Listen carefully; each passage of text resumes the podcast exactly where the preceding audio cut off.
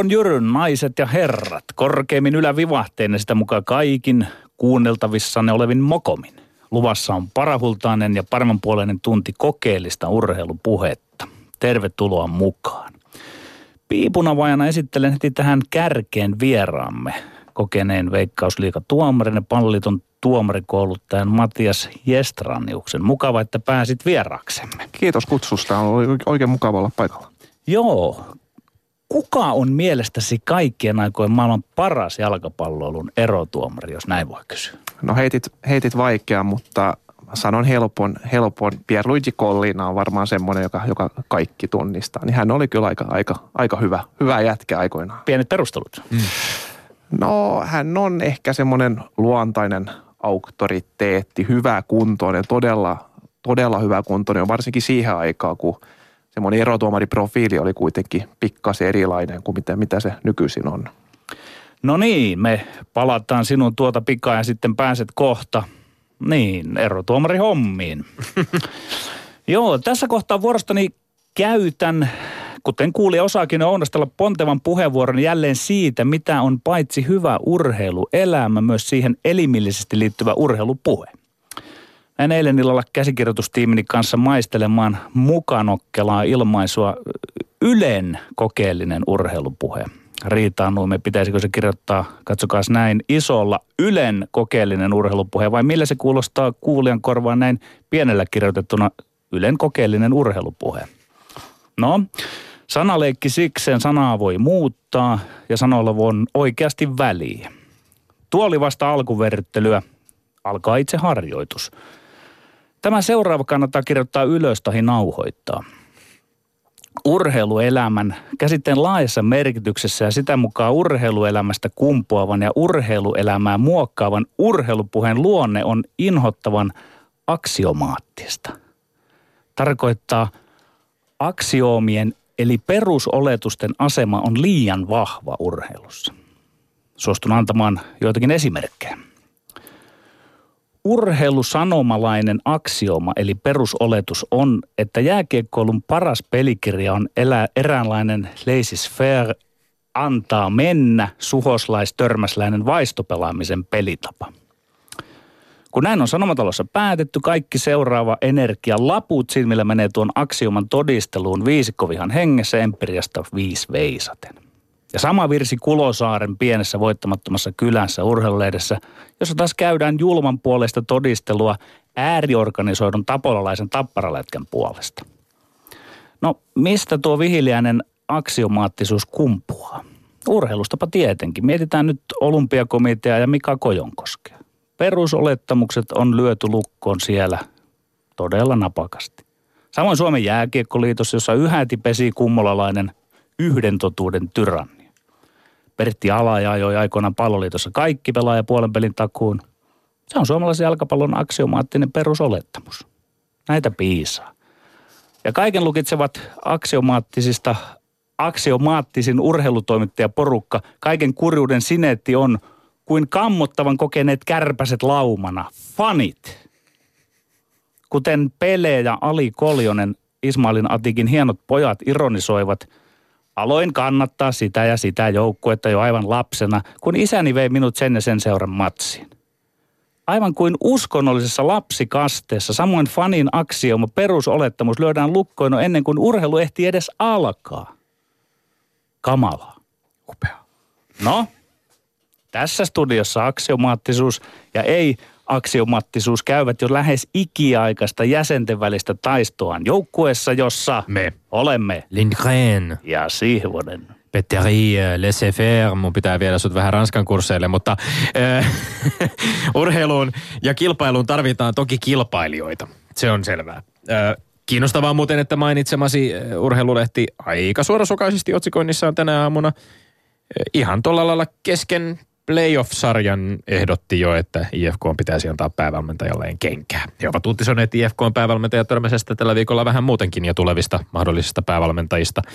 Kiinnostavaa spekulointia. Yhtä kaikki tilanne on Tapparalle 2-0, se on selvää ja aika, aika suora, suoralta finaaleihin marssilta näyttää tällä hetkellä tamperilaisten osalta, mutta nyt me ei puhuta lätkästä, te enää, enää ei puhuta ollenkaan lätkästä, pidetään lätkätauko.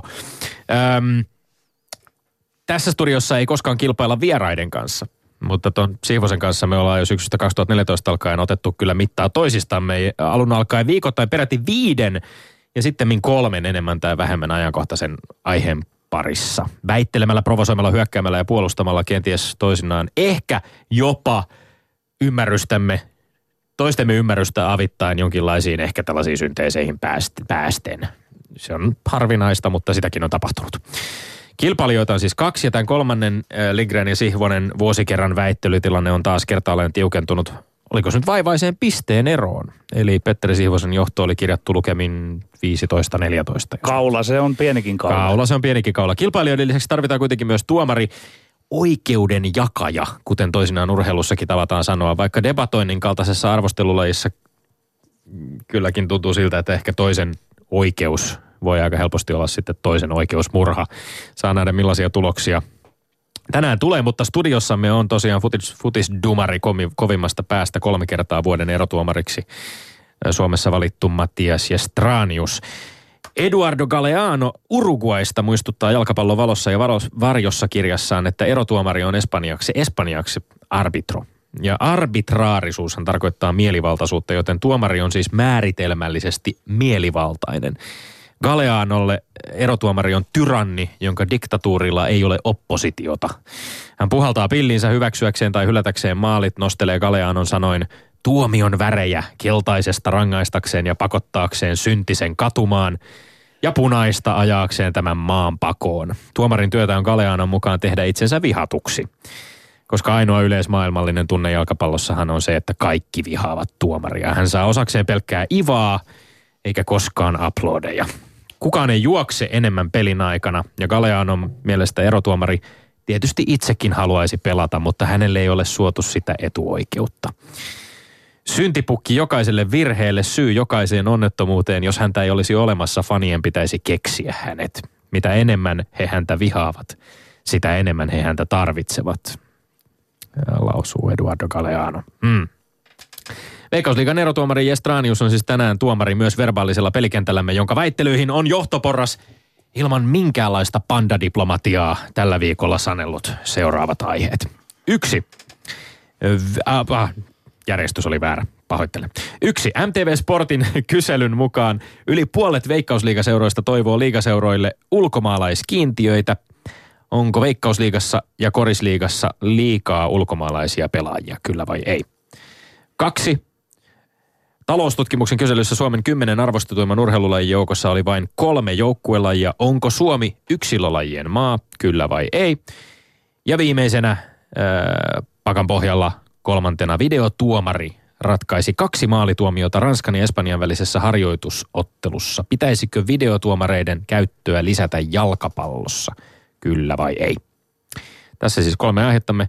Kellossa on aikaa 180 sekuntia per väittely ja kun Kongi on kumahtanut viimeisen kerran, niin erotuomari Jestranius arvioi sen jälkeen suoritukset ja jakaa pisteen kustakin väittelystä joko Lindgrenille ja Sihvoselle, joista jompikumpi voittaa tänään sitten 2-1 tai 3-0. Yleensä se on 2-1, koska tuomarit ovat kilttejä meille. Oletko siellä Sihmonen valmiina? Mitä luulet? Ja vaikutat, vaikutat pelottavan valmiilta, joten eiköhän mennä heti ensimmäiseen väittelyyn. MTV Sportin kyselyn mukaan yli puolet Veikkausliigaseuroista toivoo liigaseuroille ulkomaalaiskiintiötä. Onko Veikkausliigassa ja Korisliigassa liikaa ulkomaalaisia pelaajia, kyllä vai ei? Kyllä, on aivan liikaa ulkomaalaisia pelaajia. Suomalainen jalkapallo ja koripallo eivät kehity sillä, että kansallisten sarjojen tärkeimmillä pelipaikoilla on ulkomaalaisia pelaajia. Omat pelaajamme eivät kasva koskaan siihen täyteen mittaansa, kun aina kokoonpanossa tiellä on isommalla rahalla hankittuja vahvistuksia. Ja valittavan usein myös lainausmerkissä vahvistuksia. Ulkomaalaisten pelaajien kanssa pelaaminen on sellaista kädestä suuhun elämistä. Menestystä ikään kuin ostetaan eikä tuoteta järjestämästi oman juniorimyllyn kautta. Mä kannatan sanattoman sopimiseen perustuvia kiintiöitä ulkomaalaispelaajien määrille per joukkue kotimaisessa futiksessa koriksessa. Ei ole liikaa. Ulkomaalaisia pelaajia voisi olla jopa enemmänkin, eikä esimerkiksi Veikkausliigassa tällä hetkellä yhtään ulkomaalaista valmentajaa. Jos, jos ongelma on se, että nuoret suomalaiset pelaajat häviää kilpailussa rekrytoinneille maan ulkopuolelta, niin ei tämä korjaannu millään ulkomaalaiskiintiöillä. Se korjaantuu sillä, että seurat kehittävät omaa toimintaansa joka tasolla ja lisäävät näin nuorten pelaajien mahdollisuuksia kehittyä kotimaassa. Urheilulehden Topias Kauhalaa kompaten on myös pakko sanoa, että koko MTV Sportin Gallup edustaa tämmöistä ummehtunutta, jopa populistista ajattelua, jossa Suomi-futiksen ongelmiin on jotenkin löydetty tällainen suomalaisten rakastama syntipukki ulkomaalaiset. Kisäli Lindgren, mä huomaan taas, että sä et ole valmentanut niitä junnuja Aa, siellä. huomaat. Nimittäin se pitää olla se tie auki sinne ylös asti, että se pelaaja, nuori pelaaja motivoituu harjoittelemaan. Eli tavallaan se, että se lasikatto on siellä olemassa näiden ulkomaalaispelaajien myötä, se maksaa hintaa jo siellä juniorivaiheessa. Mitäs meillä me lätkässä menee? Siellä se tie on auki sinne ylöspäin ja sen takia se on niin kova laji, mutta ei koriksessa, ei lentopallossa. Tie on sun mielestä kiinni. Kyllä. No siis laitetaan hieman faktaa tähän nyt, koska ettei, ettei ulkomaalaisista taas puhuta ihan täysin mutupohjalta. Veikkausliigan pelaajista 23,9 prosenttia on ulkomaalaisia. Onks niin paljon? Ruotsin pääsä... Niin vähän. Ruotsin pääsarjassa Allsvenskanissa 32,1 prosenttia. Norjan Elitserienissä 33,2. Tanskan Superliigassa 36,6. Tämä huolenaihe on Ei- täysin ei- ei absurdi. voida verrata sinne, ei voida sinne. Me olemme- me olemme meitä huomattavasti...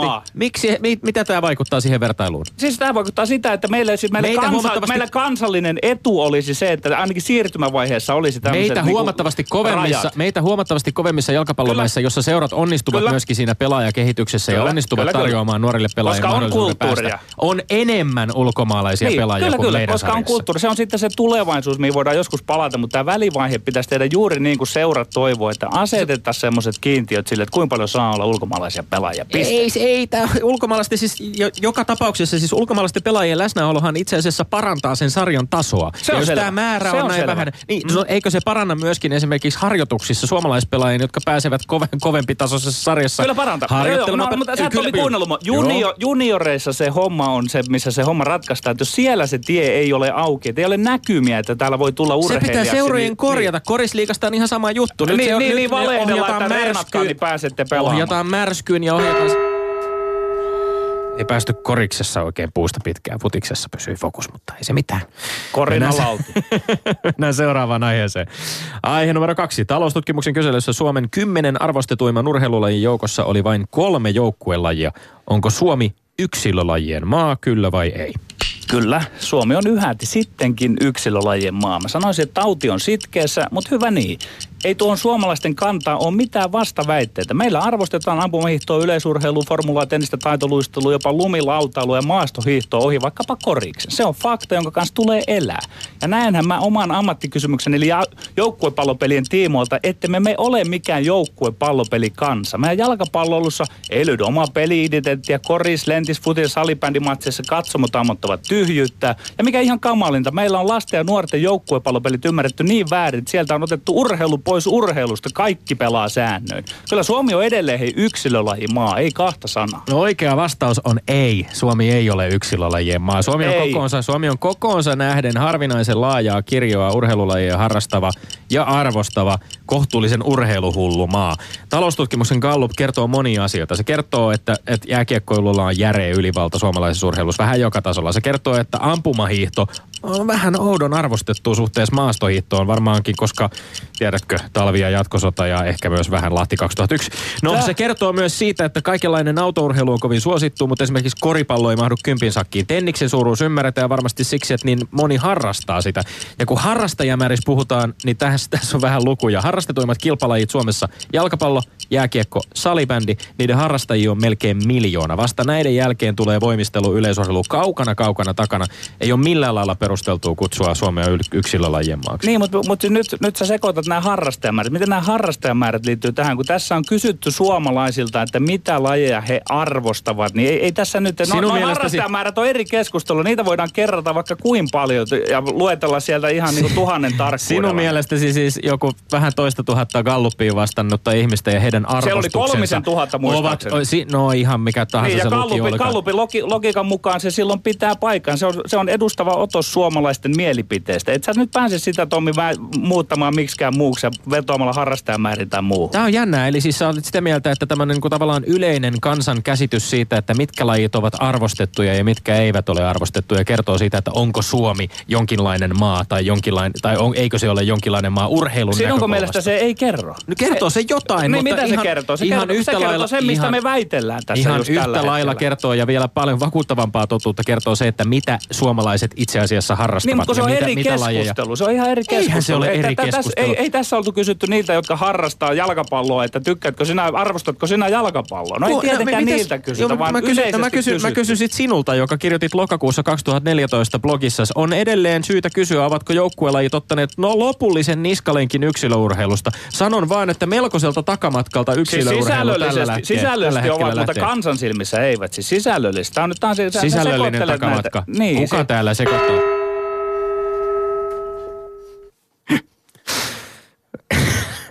Nyt olen, pakko sanoa, että ihan pikkasen koen ylpeyttä tuosta viimeisestä kysymyksestä, joka ehti tulla tuohon Kumman kongin kumahdukseen. En tiedä, kummankohan oli. Mennään viimeisen aiheeseen. Kolme. Videotuomari ratkaisi kaksi maalituomiota Ranskan ja Espanjan välisessä harjoitusottelussa. Pitäisikö videotuomareiden käyttöä lisätä jalkapallossa, kyllä vai ei? Ei, ei missään nimessä. Mä oon sanonut tämän ennenkin. Joukkuepallopelien ydin on ihmisissä, sitä mukaan inhimillisyydessä, sitä mukaan oikeiden ja väärien ratkaisuiden, onnistumisten, virheiden lakkaamattomassa jatkumossa. Sori, mä voin olla vähän filosofinen, mutta joukkuepallopeliä ei panna pystyyn siksi, että alettaisiin selvittää jokin, jotain absoluuttista totuutta. Ei, ei. Peli palataan siksi, että ihmiset saa olla keskenään tekemisissä, iloinen, surunen, onnistumisine, epäonnistumisine. Peli on kuin elämä itse. Siksi ne ei pidä tuoda lisää teknologiaa, ei videoita, ei kameroita, vaan luotetaan siihen kävelevään ja juoksevaan tuomariin. Jos joku maali menee niin tai näin, se kuuluu pelin henkeen. Filosofoin, sori siitä. Kyllä, kyllä. Ranskan ja Espanjan ystävyysottelu antoi mainion mahdollisuuden tarkastella videotuomarointia kansainvälisessä huipputason pelissä. Kaksi paitsio- ja maalituomiota meni videotuomarin ansiosta oikein. Ranskan maali, jota linjamies ei havainnut paitsioksi, hylättiin videotuomarin ansiosta. Espanjan paitsiona hylätty maali puolestaan hyväksyttiin, kun linjatuomari havaitsi tuomariston tehneen virheen. Molempiin näihin tuomioihin meni yhteensä, yhteensä ehkä noin minuutti. Nopeat tarkistukset, josta ei jäänyt mitään jossittelemista, molemmat meni oikein. Käytännössä kaikissa muissa pallopeleissä on tajuttu jo käyttää videotuomareita, jotta pelit ei ratkeaisi tuomarivirheisiin. Jalkapallo on lajien kuningas. Sen pelitilanteessa riittää kyllä loputtomasti spekuloitavaa. Myös niistä virheistä, joita ei kitketä tällä. Jalkapallokentällä tulee jatkossakin tapahtumaan virheitä, vaikka teknologian avulla varmistettaisiin, että maalituomiot menee oikein. Siivonen, hei, perättäisin sanoin, puolan jyrkästi. Tommi, sä sanoit nyt sen idean, mikä tässä on. Tässä on se, että se on kuningaslaji ja miksi se on kuningaslaji? Se on sen takia, että sinne on kaikkein vähiten tuotu muuta kuin inhimillistä voimaa. Siellä ei ole niin paljon teknologiaa kuin muissa laissa. Ja tämä on se kiehtova. Tässä ollaan siinä urheilun ytimessä. Tämä muistuttaa urheilua, että ihmiset pelaa, ihmiset tuomitsee. Tämä Ei, suuri- ei tarvita videoa, ei tarvita teknologiaa. Tämä- Sen takia jalkapallo on niin ylivertainen laji Tämä maailmassa. suuri ja pelottava teknologia, videokamera. Futisromantikot siis jaksat, jaksaa jauhaa, sä jaksat ra- jauhaa siitä. Minäkin olen futisromantikko ja miten virheet kuuluvat elämään ja peliin. Niin, Totta kyllä, kai kyllä, kuuluvat. Kyllä, kyllä. Samuel Beckett sanoi, Niin. No try again, fail vedetään? again, fail Niin. better, epäonnistu Niin, niin, paremmin. niin, Totta niin. kai kuuluu. Mutta paitsiotilanteet, kuuntele, paitsiotilanteet on toisinaan lähes epäinhimillisen vaikeita avustaville erotuomareille. Ei todellakaan ole, kun ne menee y- useimmiten oikein, ne ei ole vaikeita. Kuuntele hetki, jos videotarkistusten avulla näillä ratkaisevimmilla hetkillä, eli maalitilanteissa tilanteet voi tarkastaa, niin miksi ihmeessä ei tehtäisi? Se, Se lop- helpottaisi, se on- se on helpottaisi loputon suo. myös paineen alla Se- työskentelevien se- tuomareiden ei, elämää. Ei, se on loputon suo. Nimittäin tuomarilla Loput- pitää olla se mielenkiintoinen tehtävä tulkita sitä peliä, onnistua ja epäonnistua. Sitä on urheilu. Ei, ei oteta urheilua pois urheilusta Videotarkistuksia voidaan toteuttaa sellaisella tavalla, että tuomarit tulkitsevat koripallossa edelleen. Tuomarit menevät Peli sinne monitorien tässä ja äärelle. nyt, ei se ole mitään jälkijättöistä Tässä ja hommaa. nyt. Äh, lätkän puolella se tuntuu, että te ette siellä onnistu missään, kun siellä 10 minuuttia veivataan No se jotain on, ni- se on ihan kameralla se kuvattua on ihan kuvaa jostain hanurista. On ihan hanurista. Kolme kertaa. Se on ihan hanurista. Tulikohan kanta selväksi myös jääkiekon ö, videotuomaroinnissa Petteri Siivoselta? Siitähän me emme väitelleet, mutta taisi tulla. Öö, seuraavaksi kuulemme erotuomari Mattias ja Straniuksen näkemykset tästä kaikesta. Ylepuheessa Lindgren ja Sihvonen. No niin, äh, oikeuden jakamisen tehtävä on edessäsi Mattias Stra- ja Stranius. Ö, ole hyvä ja ota ohjat käsisi. Sä voit edetä ihan missä järjestyksessä haluat ja, ja tota, käsitellä nämä kolme aihetta ja jakaa pisteet. Ainakin muistiinpanoja on tullut kovasti kynäsauhute. Oo, mutta mä oon kirjoittanut sen verran, että mä en tässä saa tästä enää mitään selvää. että, että, että, se, se, se, Se on vähän, se ongelma. meillä on varmaan vähän sama fiilis näiden meidän argumenttien suhteen jälkikäteen joskus. Mutta muistutan myös tässä vaiheessa, että Twitteristä löytyvät kaikki nämä kolme, kolme väittelyaihetta hashtagillä LS-puhe tai Yle Puheen Twitter-tililtä löydät ne myöskin ja voit itse ottaa kantaa myöskin kaikkiin kolmeen aiheeseen ja sitten myös siellä varmaankin äänestää, että kumpi meistä tällä kertaa teidän mielestänne vei voiton. Nyt Matias Stranius. No niin, ensinnäkin täytyy sanoa, että te olette kyllä molemmat kovia poikia perustelemaan, että, että, että, että hyviä argumentteja tuli, tuli tota noin jokaisessa kohdassa. Jos me aloitetaan siitä Veikkausliigan ulkomaalaiskiintiöstä ja Korisliigankin ulkomaalaiskiintiöstä.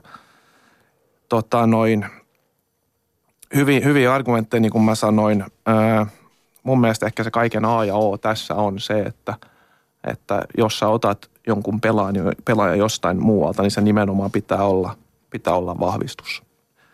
Tätäkin tuotiin esille. Mä, mä en enää muista, kumpi tämän sanoi. Petterillä varmaankin olis- oli ainakin se- puuttu. se ollut Petteri? Joo, Petteri puuttuu tähän ehkä hieman tähän Joo. eh, niin sanottuja vahvistuksia. Sitten verrattiin Ruotsiin, Ruotsiin ja, ja Norjaan ja, ja Tanskaan ja, ja kaikkiin muihinkin, mutta mut mun mielestä tämä on epäolennaista, koska ne ovat kuitenkin vähän isompia, isompia maita jo. Veikkausliiga on kuitenkin tällä hetkellä ainakin mun mielestä kasvatus, kasvatussarja, Mm. joten antaisin ehkä ensimmäisen pisteen Petterille. Okay. Yes! Hyväksymme, hyväksymme tuomion mukisematta, emme, Minäkin emme, emme ryntää täältä pöydän ympäri naputtamaan tai heiluttamaan käsiä tai varsinkaan tarttumaan tuomariin kiinni. Sitä ei missään nimessä tästä, tässä tilanteessa saa tehdä. Ei vielä tiedä. Fyysinen koskemattomuus, fyysinen koskemattomuus ennen kaikkea. En tiedä, auttaisiko täältä, jos täältä vähän pahoja katseita laittaisin pöydän yli, mutta se on kyllä aika kova, kova luu tuntuu olevan toi Estraan, jos ei kannata kauheasti tuijottelukilpailuihin lähteä. No niin, eteenpäin. Niin, oliko Suomi joukkue tai yksilö, yksilölaji kansa? Mm. Ää, mä väittäisin, että Suomi on menestyskansa. Että et, tota, no, se menee sen mukaan, missä me, missä me menestytään. Sen takia varmaan ampumahiihtokin on, on tota, noi, niin suosittu tässä maassa. Ihan siitä monta vuotta, kun kurlingi oli, oli, oli todella poppia Suomessa. Ää, No, Nostetaan nopeasti tähän väliin. Itse asiassa, anteeksi, että keskeytän vielä tuomaroinnin hetkeksi, mutta tota, tässä siis lista, lista tota, tästä taloustutkimuksen keräämistä tiedoista. Eli sen perusteella siis ykkönen jääkiekko, kakkonen ampumahiihto, kolmonen yleisurheilu, nelonen Formula 1, vitonen jalkapallo, kutonen tennis, seitsemäs ralli, kahdeksas taitoluistelu, yhdeksäs lentopallo ja jaetulla kymmenellä sijalla, sijalla oli lumilautailu ja maastohiihto. Siinä oli ilmeisesti vali, vali, valintoja noin, oliko se 31 ja itse asiassa yksi ihan kiinnostava kysymys oli myöskin, että esimerkiksi nyrkkeilyn näkökulmasta tai kamppailulajien näkökulmasta ei ollut eritelty, vaan siellä oli esimerkiksi voimalajit taisi olla yhtenä tämmöisenä ää, tota, kokonaisuutena. Mutta joka tapauksessa ää, tässä oli tämä top 10. Okei. Okay. Tota, no niin, olihan siinä sellaisia aika pieniäkin lajeja, esimerkiksi ampumahiihto, niin kuin mä sanoin, ja se nimenomaan varmaan johtuu Kaisa Mäkäräisen menestyksestä. Ää, mun mielestä se oli hyvä, hyvä pointtaus Tommilta se, että harrastemäärät ovat kuitenkin isoimmat jääkiekossa jalkapallossa varmaan, ja, ja, ja, ja se oli mun mielestä jopa, jopa se, se, joka sai sen, sen kääntymään pisteen, All right. pisteen Tommille. Onneksi olkoon. Tasoittava piste tuli näistä epäolennaisista harjoittu- harrastajamääristä. Siinäkin tietysti siis niin kuin eroja myöskin, äh, eli äh, eri lajien välillä paljon siinä, että minkälaisia on nämä niin kuin lisenssimäärät ja sitten minkälaisia on sen ulkopuoliset yleiset harrastajamäärät. Ja mitä tulee siihen hiihtoon, niin mä tohdin ounastella, että se olisi tehty tämä kallup kyllä jopa ennen noita Lahden kisoja. Mm. Että kyllä, kyllä ne varmaan olisi nostanut, että, niin kuin viittasin, Matias sanoi hyvin, että tota, se menestys on aika ratkaiseva tekijä. Joo, mä viittasin itse asiassa siihen, että minkä takia ampumahiihto oli maastohiihtoa ylempänä, niin, niin tota, siinä oikeastaan niin kuin Lahteen 2001, eli ajattelin, Joo, joo. että se saattaisi olla vaikuttimena siihen. Mutta totta, totta voi olla, että menestys Lahdessa olisi tosiaan niin kuin nyt viimeisissä mm. Lahden kisoissa olisi voinut nostaa maastohiihtoa ylemmäs. Joo, joo. Öö, Okei, Öm, sitten on vielä jäljellä yksi. Nyt olemme tuomarin ammattikysymyksen äärellä. Niin, nyt, nyt liipaisee aika läheltä, läheltä jo. Videoerotuomari lisää vai, vai tota noin, ei. Öö, ja on mulla tietenkin jonkun sorttinen mielipide tästäkin, mutta, mutta jos me nyt öö, teidän mielipiteet mietitään, niin, niin inhimillisyystekijä oli semmoinen, mikä Petteri, Petteri nosti esiin. Ja, ja itse asiassa on aika pitkälti Petterin kanssa samaa mieltä siitä, että jalkapallo on ehkä juuri sen takia niin suosittu, että tä- tänne ei olla vielä tuotu niin paljon sitä, sitä teknologiaa. Sitä ollaan tuotu jonkun verran ja, ja se on hyvästä. Itse asiassa voin myöntää, että silloin kun, kun oli, oli tota noi ensimmäiset kokeilut siitä maali, maalituomarista, että et, et, onko maalissa vai ei, niin olin sitäkin vastaan, mutta näin jälkikäteen täytyy sanoa, että sehän on aivan, aivan erinomainen, erinomainen uudistus. Eli päätyraja tuomari, joka, joka siellä niin kuin tavallaan... Ta- vai, no ei, vai ei, siis? ei välttämättä sitä, vaan se, että Okei. videolla päätetään se, päätetään se. Eli tämä Aivan, go, okei, go, joo, joo. line technology, Just näin. niin, niin, niin, niin sehän on, on myös, se on, koska se on kuitenkin niin, niin merkittävä. Mutta se tuntuu olevan nyt Juttu. vähän niin kuin resurssikysymys myöskin sitten, että, että sitähän nyt ei ihan joka, ei, ei meillä ole goal line technologyaa nyt esimerkiksi Veikkausliigassa. No eikä käytössä. tuu, koska se, on, se maksaa muutama sata tuhatta euroa. Että, että muistetaan vielä kysymys yksi, että, että Veikkausliiga on edelleen kasvatussarja, mm. että, että täällä ei kuitenkaan ole sellaisia, sellaisia rahoja.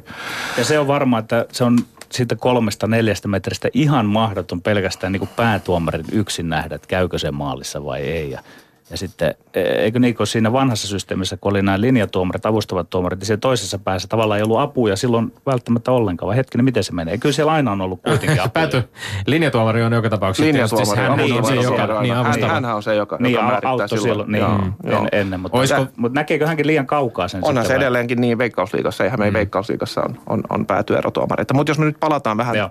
tähän vielä, niin, niin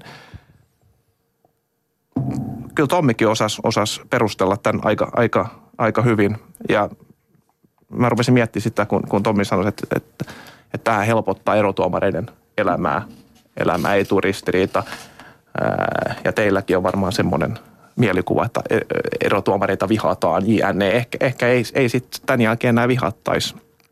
Vihattaisi, okei, mä oon eri mieltä, ei, ei meitä meit niin paljon vihata, vihata mutta mut tota, kyllä mä kuitenkin lähtisin antamaan Petterille sen pisteen jaa. juuri tämän inhimillisyyden. Sieltä tuli vähän köyttä takia. tuli, mutta sitten joka tapauksessa. joo. Tasa, tasapeli ei voi. Ei, voi. Ei, ei, ei, ei, se, se me ollaan kielletty. No niin, no sit se meni Petteri. Hyväksymme mukisematta tämän tuomion. Ja Petteri näin ollen on päivän väittelyvoittaja lukemin 2-1. Ja kasvattaa sitä kaulaa taas Niin, hieman. niin, se on nyt 16-14. Ja kyllä, kyllä huomasin, että nyt oli kokenut erotuomari tässä meillä välissä. Että, että huomasin oikein, että tässä oli niinku turvallinen olla, vaikka olikin näin tiukka. Petteri, enää ei tarvitse kehua, sulla on piste plakkarissa jo.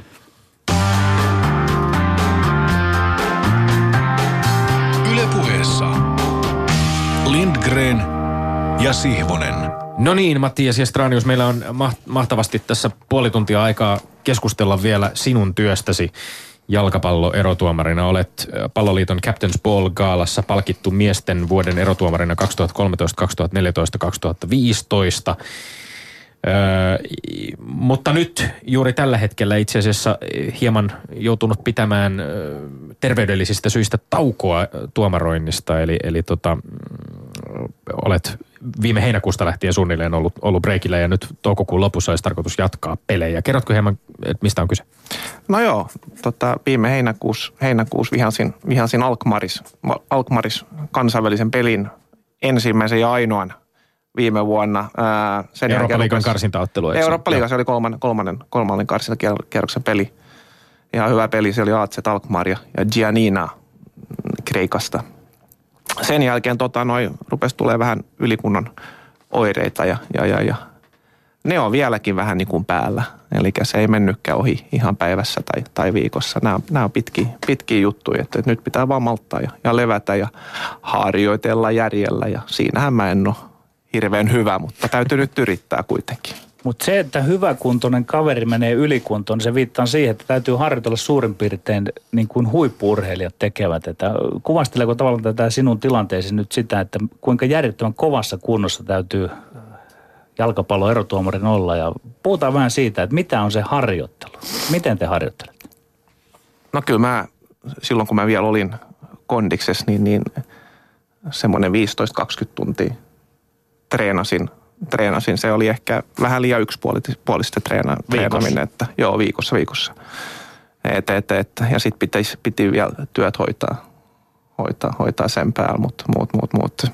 Juoksua ja, ja, ja, ja ja näin salilla, salilla käydään, ja, ja, ja, ja, mutta eniten juoksuja, intervallitreenejä, vauhtikestävyyttä, semmoisia lajinomaisia, lajinomaisia harjoituksia, mutta niin kuin mä sanoin, jossain vaiheessa meni varmaan, meni varmaan sitten yli ja, ja, ja, ja ehkä se suurin, suurin juttu on kuitenkin se, että herra Gestranus ei enää muistanut, että hän ei olekaan 22-vuotias, vaan hän, hän nimenomaan on 38, että, että kroppa ehkä tarvitsee vähän enemmän, enemmän lepoa nyt kuin, kuin 15 vuotta sitten.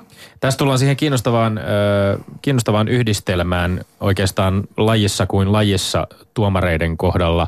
Äh, va- vaaditaan hy- hyvän tuomarin työ vaatii varmaan joka tapauksessa valtavan määrän kokemusta, koska mitä enemmän on kokemusta erilaisista pelitilanteista ja, ja myöskin tavallaan kokemusta myös siinä peli, pelissä mukana olemisesta, niin se auktoriteetti kaikki lisääntyy. Eli aika, aika harvassa ovat vähän päälle parikymppiset erotuomarit vaikkapa jalkapallokentillä. Mutta sitten taas toisaalta vaaditaan aivan äärimmäisen kovaa fyysistä kuntoa. Eli tämä yhtälö lienee se niin kuin teidän ammattikunnan aika, aika oleellinen kysymys. No se on, se on jo se on vaikea. Se, se pitää löytää, löytää se, se balanssi. Että, että kyllä mä väittäisin, että, että, että harvat ovat ne kaverit, jotka, jotka pystyvät enää 47-48-vuotiaaksi viheltämään, varsinkin Euroopassa. Että liigassa se ehkä, ehkä vielä käy, kun tässä ei ole niin, niin kovat fyysiset vaatimukset, mutta kyllä tässäkin joutuu, joutuu testejä läpäisemään ja, ja, ja ne on ehkä pikkasen helpommat kuin, kuin Euroopassa, mutta kuitenkin, kuitenkin. Niin aikaisemmin Fifalla oli kansainvälisissä peleissä 45 vuoden yläikäraja, josta sitten on, on, on luovuttu ja nykyään ilmeisesti arvioidaan sitten tapauskohtaisesti, jos, jos, tai, tai on niin tietyt fyysiset vaatimukset, joita pitää täyttää. No vai? fyysiset vaatimukset kun, kun, kun läpäiset, mutta niin kuin mä sanoin, niin harvat ovat ne enää, jotka, jotka 46 tai 47 tai 48 vuotiaana, vuotiaana ne läpäisivät. No iän myötä se silmä paranee, se on se sitten kyse urheilijasta, pelaajasta tai erotuomarista. Ja sijoittuminen on varmaan yksi sellainen asia, mikä kehittyy iän mukaan. Mitä on hyvä sijoittuminen siellä pelin aikana erotuomarille? Ja, siis pelihän käydään aina suhteessa siihen pelivälineeseen, mutta mitä muuta on hyvä nähdä ja pitää nähdä?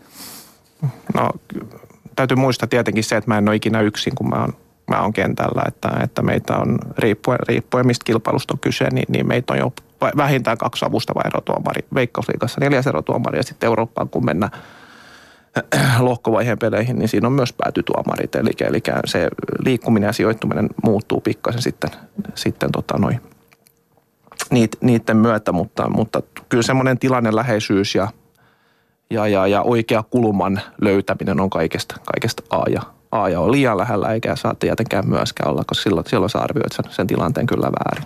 Kuuden, kuuden hengen tiimit siis esimerkiksi näissä Eurooppa- tai kansainvälisissä otteluissa. Ja, ja lähestulkoon aina varmaankin puhutaan esimerkiksi, että jos sinut otetaan viheltämään kansainvälistä peliä, niin se tiimi, jonka kanssa työskentelet, koostuu suomalaisista tuomareista. Aina, kyllä. Mä, mulla on periaatteessa aina se sama, sama tiimi. Kavereet, mihin, kellä mä mä, mä luotan niihin täysin, että mä voisin laittaa elämäni heidän, heidän käsiin melkein. No joo, tämä kertoo aika paljon siitä, että teillä on ylipäänsä teidän kollegoiden kesken äärimmäisen tiivis yhteistyö ja tiivis tuomariyhteisö.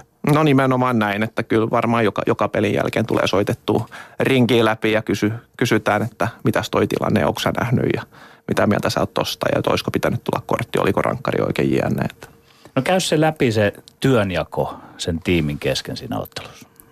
No se hyvin paljon, hyvin paljon tietenkin. Se on tilanne, tilannekohtaista. Et, et, et, voitaisiin nyrkkisääntönä sanoa, sanoa, että se, joka on lähin, lähin sitä tilannetta, niin, niin se, se myös tekee, tekee sen, sen päätöksen. Mutta sitten, niin kuin mä sanoin, niin, niin siihen pitää löytää se sataprosenttinen luottamus, että jos kaveri huutaa, että, että nyt sun pitää vihata rankkari, että mä todellakin, vaikka mä oon itse ehkä jopa pikkasen eri mieltä, mutta mä luotan siihen, että okei, kaveri on paremmin sijoittunut, niin, niin, niin luotan, luotan siihen, että, että se, että se on sitten oikeassa, oikeassa tota, mutta mut hyvin tilannekohtaista kohtaista. Niin, tässä on esimerkiksi tavallaan tapahtunut muutos varmaan ehkä tuolta Galeanon äh, kirjoituksen ajoistakin siitä, että semmoinen mielivaltaisuus tai diktatuuri ei oikeastaan niin kuin yhdellä ihmisellä siellä kentällä päinvastoin. Se on, se, on, se on paljonkin demokraattisemmaksi muuttunut. Muistan omasta, omista lapsuuden ajoista, nuoruuden ajoista vielä ihan selkeän päätuomari ja sitten ne linjamiehet, jotka käytännössä niin kuin nostivat vaan lippua eikä oikein muuta tehnytkään. Mutta tuntuu, että nykyisessä modernissa tuomaroinnissa on, on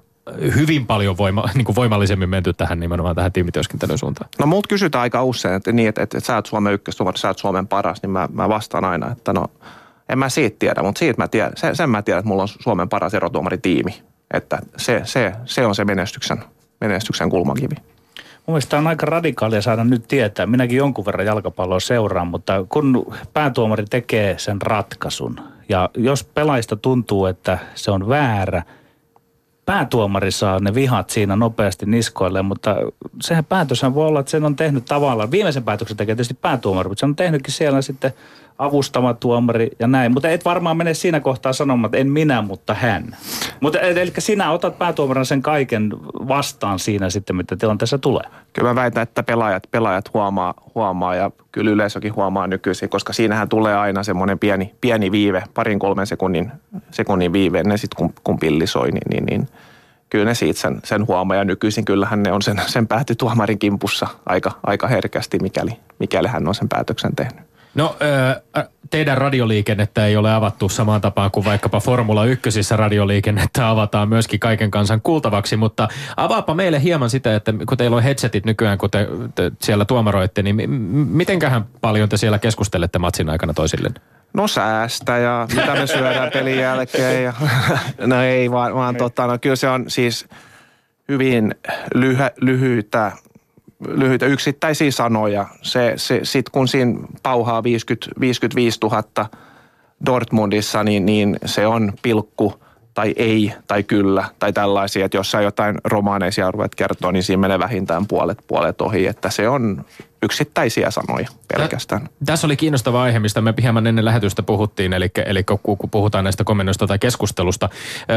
Viime aikoina on aika paljon nähnyt urheilulajista toiseen urheilijoiden puhuvan kentällä toisilleen käsisuun edessä mä laitoin sen tähän sun, että mikrofonin väliin se ei ollut hyvä idea, mutta ilmeisesti tähän on nyt myöskin tapahtunut niin muutoksia ja, ja te, te esimerkiksi ette saa tehdä niin. Ei, kyllä siinä on tullut, tullut kattojärjestöltä, eli Euroopan kattojärjestöltä tullut selkeä viesti, että, tai on kysytty, että miksi te tekisitte näin, koska ettehän te puhu mitään sellaista, mitä ei saisi tulla, tulla julki. Ja onhan, onhan se näin, eihän me sellaisia voida puhua siellä. Mm.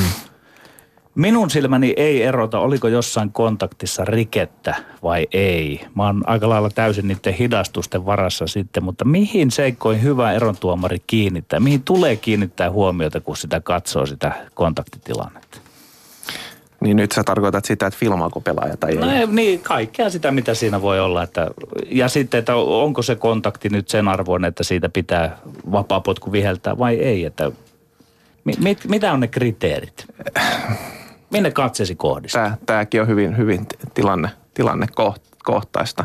Ää, jos se sanotaan esimerkiksi, jos, jos semmoinen tyyppi esimerkiksi pelaaja läpi ja, ja maalivahti tulee vastaan ja heittäytyy, heittäytyy pallon perään, ää, hyökkää, tökkää se pallo ja sitten, sitten kaatuu, niin kyllähän silloin se oletettu, oletettu kontakti on jalkoihin, niin kyllähän fokus on tietenkin, tietenkin sitten, sitten siinä. Että kyllä sun pitää peli, lukea sitä peliä, lukea sitä tilannetta, että niin kuin mä sanoin, tilanne, tilannekohtaista. Tässä aika paljon puhu, puhe myöskin kohdistuu usein tällaisissa epäselvissä tilanteissa siihen, että sit kun näitä hidastuksia veivataan ja me maallikot yritämme siellä TV-kameran kuvan perusteella jotenkin päätellä, että tapahtuiko kontakti vai ei, filmasiko toinen osapuoli. Siinä on kuitenkin sit, välillä ei välttämättä oikein välity sen televisiokuvan perusteella se vauhti, se, että miten pienestä voi tasapaino horjahtaa, miten pienestä voi joku kaatua. Ja sitten sen lisäksi vielä tämmöinen, englanniksi, käytet, englanniksi käytetään hienoa sanaa embellishment, joka niin kuin tavallaan sitä tarkoittaa sitä kuorrutusta, jota pelaajat aika niin kuin luon, luonnostaan tekevät. Myöskin tilanteissa, jossa ihan oikeasti on virhe tapahtunut, mutta tämmöistä niin kuin filmaamisen kaltaista lisä, äh, niin kuin näyttävyyttä siihen kaatumiseen, jotta sillä saisi tuomarin huomion. Äh, ymmärretäänkö me sieltä niin televisioruudun välityksellä ollenkaan siitä, että miten nämä tilanteet tulee ja menee ja missä siinä fokus tosiaan tuomarilla on? No tuskin ymmärrätte, mutta tuskin en mäkään ymmärrä aina, aina tota noi, että, että äh, silloin kun sä oot se, siellä kentällä, niin silloin sä ehkä aistit sen, aistit sen, sen paremmin. Että se, mä oon aina sanonut, että se on, se on, se on erilaista kattoa, kattoa peliä paikan päällä kuin, kuin tota noi TVn, TVn välityksellä ja sitten se on vielä erilaista katsoa peliä kentältä kuin, kuin katso, katsomusta. Että, tota, mutta jos me palataan siihen embellishment, niin kuin sä sanoit, niin, niin sääntökirjan mukaan toikin on, on, on filmaus ja, ja siitä pitäisi varoittaa. Mutta siksi tämä onkin niin vaikea, että jos se olisi niin, että jokainen kontakti on rike, niin, niin, niin sitten se, sit se olisi helppoa, mutta, mutta kun siinä, siinä tulee, niin kuin sä sanoit, sitä kuortusta päällä, niin mihin vetää sen rajaa sitten. Aivan. Että joko se on filmi tai sellaisia tilanteita on, että se on joko filmi tai sitten se on rike. Että, että sellainen play on tyyppinen ratkaisu ei ole, ei ole mahdollista. Joo. Äh, mutta tässä tavallaan tullaan siihen, että se, että, että se sinun roolisi siellä kentällä on oikeastaan olla niin kuin tavallaan jatkuvien manipulointiyritysten kohteena pelaajien toimesta nykypelissä. No kyllä se varmaan vähän, vähän näin, näin, näin, on, valitettavasti. Jalkapallohan on ehkä, ehkä mennyt, mennyt siihen, mennyt siihen ja, ja, ja, ja. ehkä suuren yleisön pitäisi ruveta tuomita ennemminkin näitä, näitä filmaajia kuin niitä erotuomareita, jotka menevät näihin, näihin filmaus, filmausyrityksiin, koska nehän ovat ne, jotka yrittävät huijata, ei erotuomarit. Kiinnostava pointti mikä sinun suhde on tähän filmaamiseen? Mennään vielä siihen, että onko sinusta se niin tuomittavaa toiminta? Mä olen joskus yrittänyt itse ymmärtää sitä, että se on niin tavallaan taitopelaajien tapa kommunikoida siinä tilanteessa ja säilyttää se oma autonomiansa tilanteensa. Että inhottaako sinua pelaajat, jotka filmaavat? Jos näin voi tuomarit ylipäätään kysyä. Et voi. ei, ei, mua, ei, en minua inhoita pelaajia, mutta mut mua inhoita, joo kyllä mua inhoita niitä, jotka yrittävät filmata. Mua, no joo, filmaukset eivät kuulu jalkapallon. Nykypäivän jalkapallon ne valitettavasti näyttää kuuluvan. Mutta entäs niin päin, että tavallaan, että sinä olet hyvä, menestynyt tuomari, niin ehkä sinä hallitset sen yhtälön. Sä, eikö se voi kokea myös haasteena, että siellä on ne filmaa, että sitten on se oikeasti oleva tilanne ja näin. Ja, ja se on sinun taituruuttasi erottaa tätä. Joo, mutta sitten pitää myös miettiä isompaa, isompaa kuvaa, miksi me tehdään tätä. Me tehdään tätä suurelle yleisölle. Haluaako suuri yleisö katsoa filmaajia? en usko, että ne haluavat katsoa filmaajia. Ylepuheessa Lindgren ja Sihvonen. Mennään pikkasen vielä tähän tuomaroinnin ytimeen, ehkä tähän, mi- mi- mihin viittasin tuossa alku, alkupuolella lähetystä Eduardo Galeanon kirjoituksiin myöskin siitä ö, niistä negatiivisista tunteista, jotka kohdistuvat tuomareihin, joista itsekin johonkin itsekin viittasit tuossa esimerkiksi tietyissä tuomio, tuomioissa tietyissä tilanteissa – aika usein urheilun ytimessä kiinnostavin kysymys on miksi. Ja, ju, ja nyt kun meillä on jalkapalloerotuomari studiossa, niin aivan erityisesti tekee mieli kysyä, että miksi sinä Mattias ja Stranius haluat työksesi viikosta toiseen olla jalkapalloerotuomarina ja olla sellaisessa tilanteessa, jossa joudut aika usein niin kuin kannattajien, mutta myös jopa niin kuin pelaajien aika semmoisten aggressiivisten tunteiden ö, kohteeksi, koska niin kuin jotenkin tunnetasolla voisi vois, vois kuvitella – että se olisi aika raskasta olla viikosta toiseen tällaisessa tilanteessa. Uskokaa tämän jälkeen, mutta tämä on aika hauskaakin. Että, että, että, en mä koe sitä niin, että, että ihmiset vihaa mua ja, ja, ja, ja ja, ja kyllä mä Eli luulen, huono tuomari, huono ihminen, huudot eivät osu sieluun. Ja... Onko sä ollut Telia 5 Aderalla joskus? Ilmeisesti olet ollut. Toi, toi. Ei se, ei se kyllä, ei se kuulu. Se kuuluu vasta sitten pelin jälkeen, kun sä katsot sen, sen, sen videolta jälkikäteen, että varmaan tähänkään usko, mutta, mutta näin, näin, se vaan, näin se vaan toimii. Useinhan sanotaan myöskin, että erotuomari on onnistunut silloin, kun häneen ei juurikaan kiinnitetä huomiota. Sinä olet tavallaan onnistunut tekemään itsesi näkymättömäksi.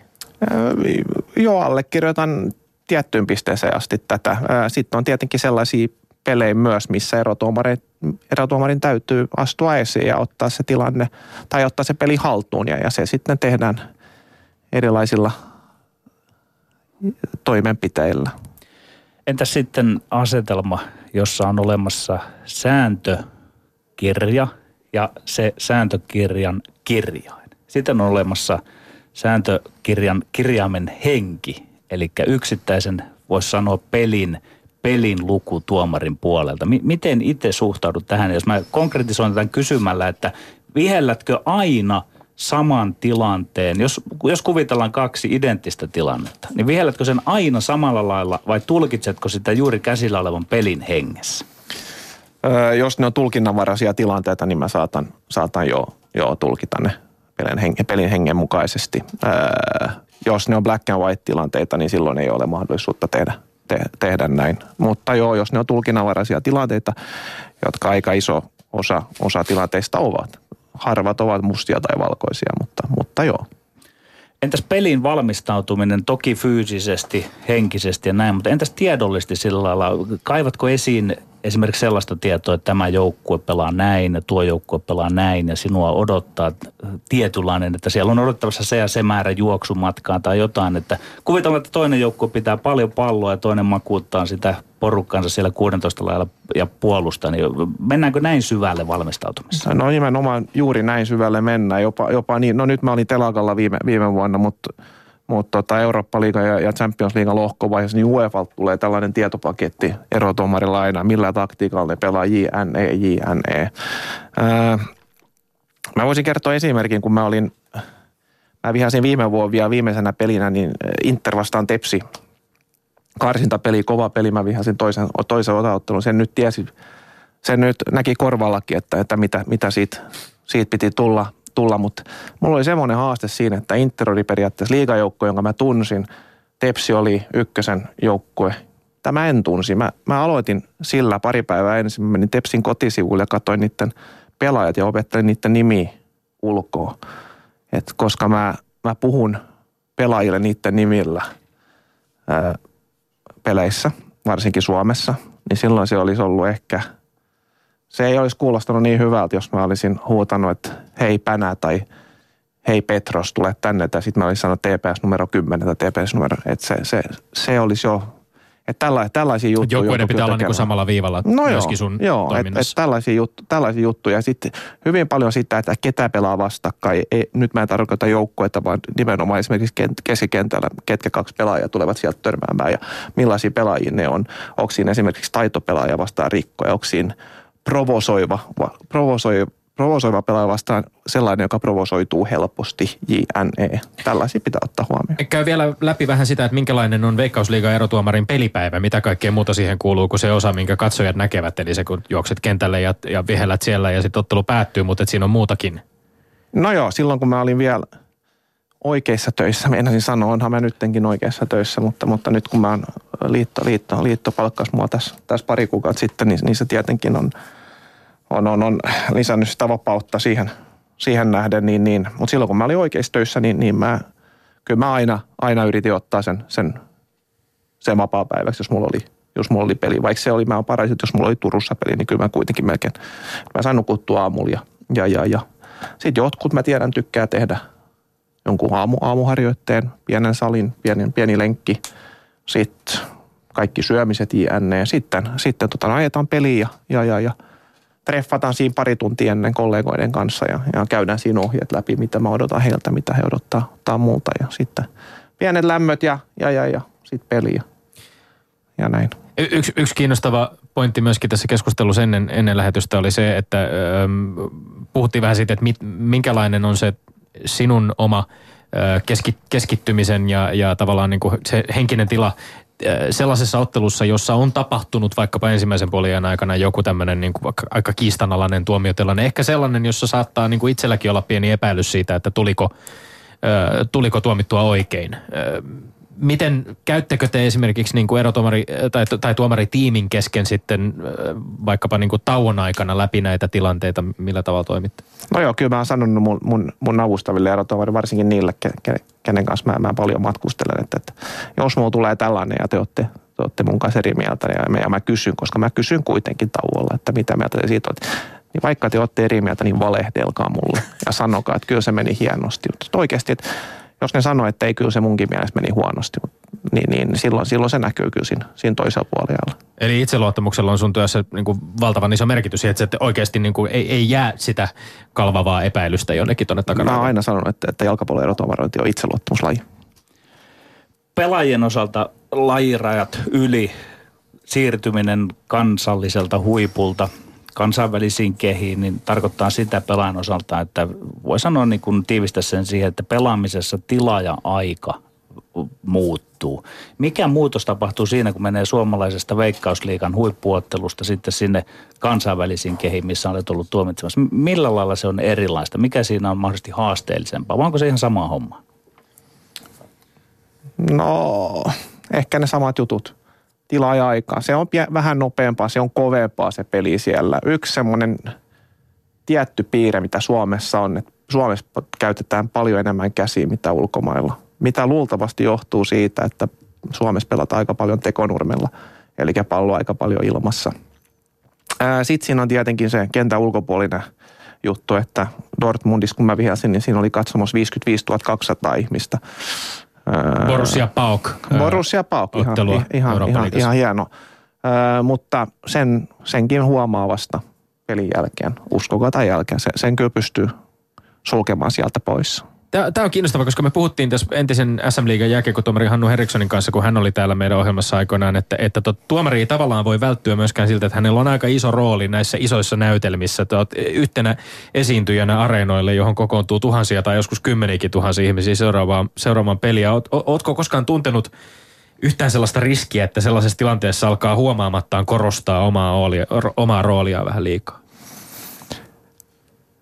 En mä kyllä ole en, en, mä, mä en ajattele itseäni, mä, mä ajattelen, että mä osaan sitä peliä, mulla on tehtävä ja mä, mä teen sen tehtävän niin, niin, niin hyvin kuin mä, kuin mä pystyn tekemään. En mä ajattele itseni esimerkiksi edes erotuomari. Mä, mä ajattelen itseäni, no mä ajattelen itsenä ihmisenä, jolla on tietty tehtävä. Mä teen kaikki, että se tehtävä onnistuisi mahdollisimman hyvin.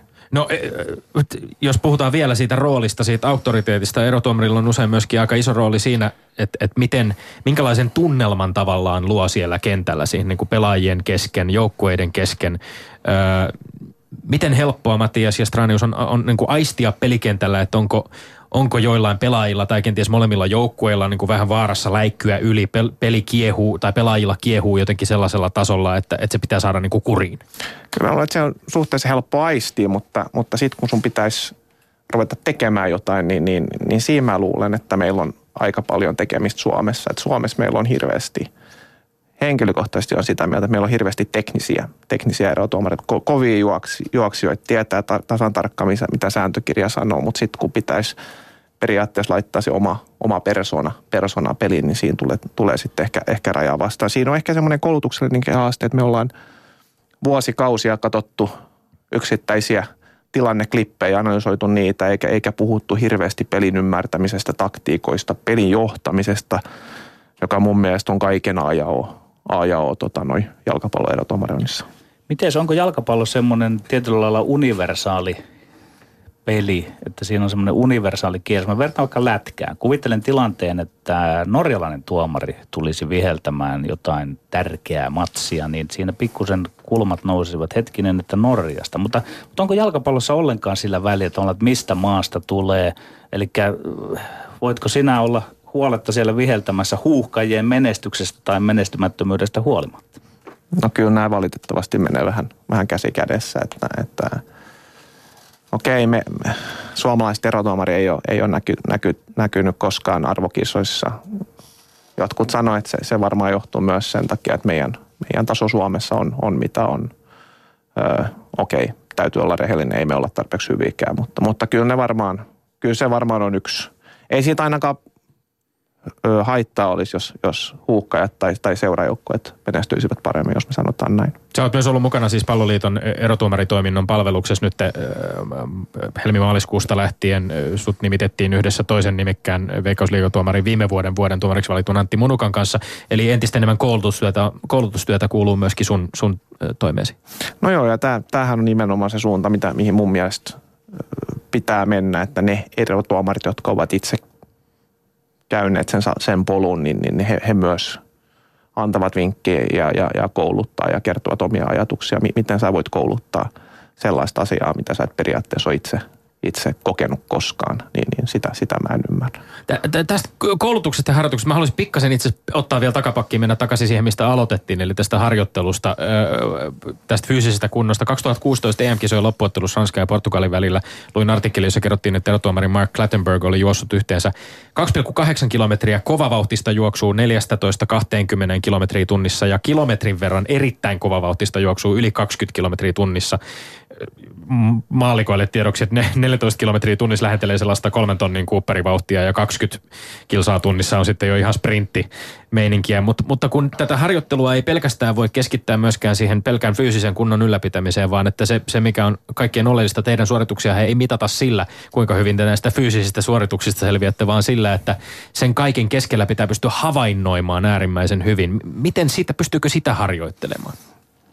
No mä väittäisin myös, että jos sä oot hyvässä fyysisessä kunnossa, niin sä pystyt myös havainnoimaan paremmin. Eli silloin viimeisillä minuuteilla, kun, kun väsy pitää iskeä, niin ehkä se ei, ei, ei iskekään ja, ja silloin sä pystyt tekemään, tekemään järkevämpiä päätä, päätöksiä. Mutta ää, nykypäivä on se, että, että esimerkiksi nyt kun me oltiin Eerikkilässä, niin me tehtiin sellainen, sen tyyppinen harjoitus, että me juostin tietty matka – ja sitten vielä kun syke oli korkea, niin, niin lyötin, lyötin tila, tilanne screeniin ja, ja meidän piti, piti ratkoa se, onko rikettä ja, onko, ja jos on rike, onko se, onko se varoitusta, onko se punainen kortti jääneen. Että, että se on mielenkiintoinen uusi, uusi lähestymistapa.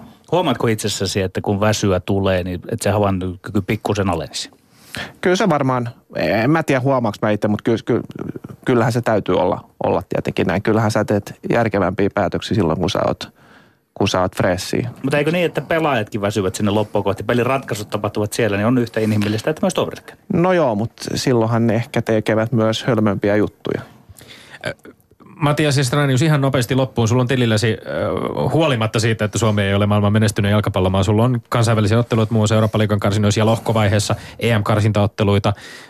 Oot päässyt äh, tähän UEFA niin sanotun ykköskategoriaan, johon kuuluu noin 70 erotuomaria sen yläpuolella vielä sitten eliittiryhmä, jossa on 30 tuomaria. Mitkä on tämänhetkiset tuntemukset sun kansainvälisen uran suhteen? No jos mä tuun kondiksen nyt, että mä pystyn viheltää tänä syksynä Euroopassa, niin kyllä mä luulen, että, että suunta on vielä ylöspäin, mutta kyllä täytyy sen verrankin realisti ja, realisti ja rehellinen olla itselle, että jos, jos en tule kuntoon, niin, niin, niin, niin sitten sit täytyy soitella ja jutella ja, ja ihmetellä. Mahtavaa. Lämmin kiitos vierailusta Mattias ja Stranius ja onnea ja menestystä myöskin tulevaan veikkausliikakauteen tai kiitos alkaneeseen. Kiitos. Ja sitten Tommi Lindgrenin mainekkaa. Tuurella terveiset. Ne on pakko lähettää tällä kertaa Suomen naisten lätkämaajoukkueelle, joka onnistui kuitenkin ensimmäistä kertaa ikinä kaatamaan Kanadan MM-kisoissa. Ei kuitenkaan kahteen kertaan. Eilen tuli takkiin 4-0 välierässä ja tänään myöhään illalla pelataan pronssiottelua. Onnea naisleijonille sinne. Me olemme Lindgren ja Sihvonen ensi viikkoon. Pysykää tyylikkäin. Kuulemiin.